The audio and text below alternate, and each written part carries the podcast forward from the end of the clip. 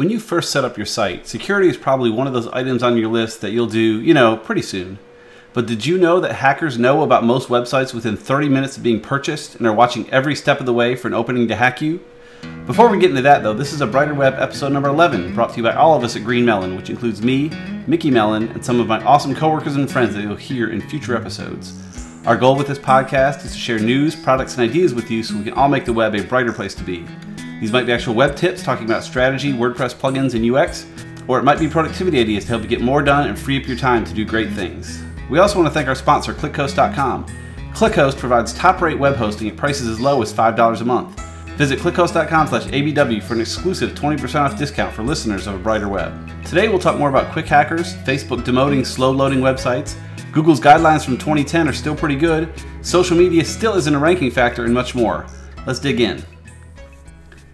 So as I mentioned at the beginning, hackers can find fresh websites often within about thirty minutes and keep an eye on it from there. This is usually by watching S S L certificate purchases and seeing what site they're registered to, then keeping an eye on that site. So if you purchase your S S L one day and don't begin your site till the next day, hackers are already watching that site to see what they can do.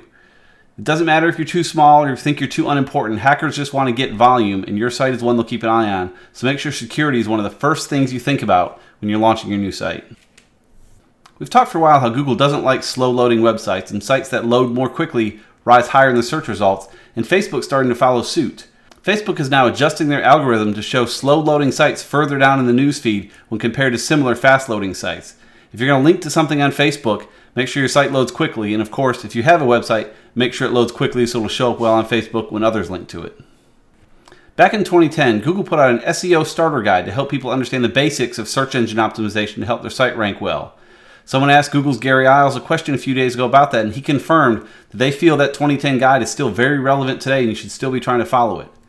We often say that Google doesn't change the rules, they only get better at enforcing them.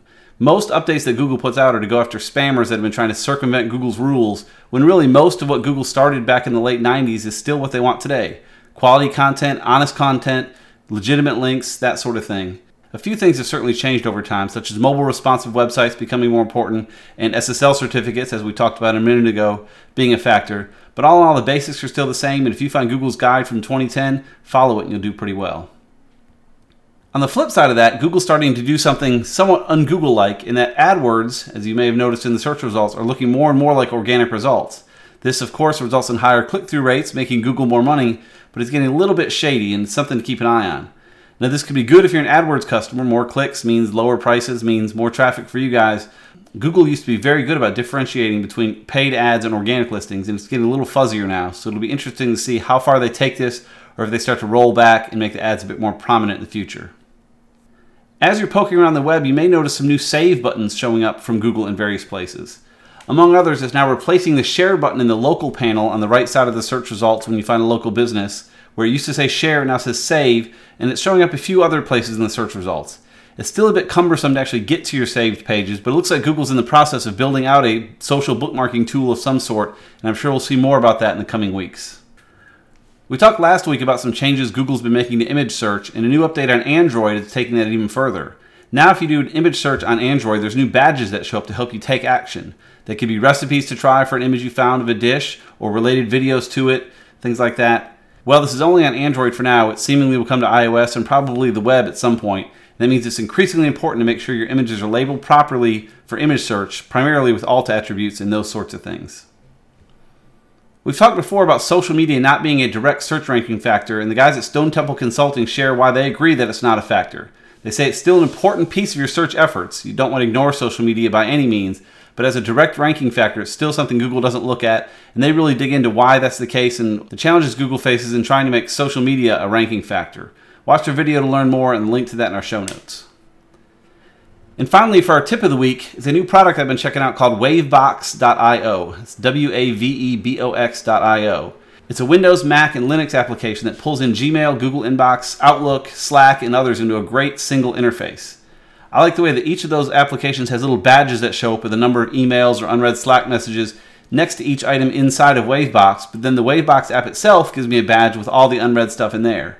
For me, the items in there are things that are important to me. We use Slack quite a bit at Green Melon, using it more and more, And of course, email is something I want to keep a close eye on. So having that all-in-one great desktop application is pretty awesome, and I really like it. Uh, we're hoping to add more features to it pretty soon. They have a huge list of other applications they want to include. Asana would be a big one for us, but there's plenty others. You actually can add other apps to it, and you add virtually any website as a new button inside of Wavebox. But to have that full integration with the badges and the notifications takes a little bit of extra code from them, so hopefully they'll add more soon.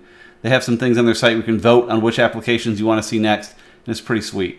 Uh, the free version is not too bad. The paid one is twenty dollars a year, so it's certainly worth it if it's something that you use every day. We have a link to it in the show notes, and you can check that out for yourself. So that's all we have for this week. You can find me on Twitter at Mickmel, M I C K M E L, or learn lots more at Green Melon Media dot com. And you can find out more about the podcast, including show notes and links at a brighter web dot com or on Facebook or Twitter at a brighter web. If you're in the Atlanta area, come check out our meetup held three times each month. If you're not in the Atlanta area, we post recaps on the site soon after each meetup. Either way, you can learn more at a brighter web dot com slash meetup. Thanks for listening.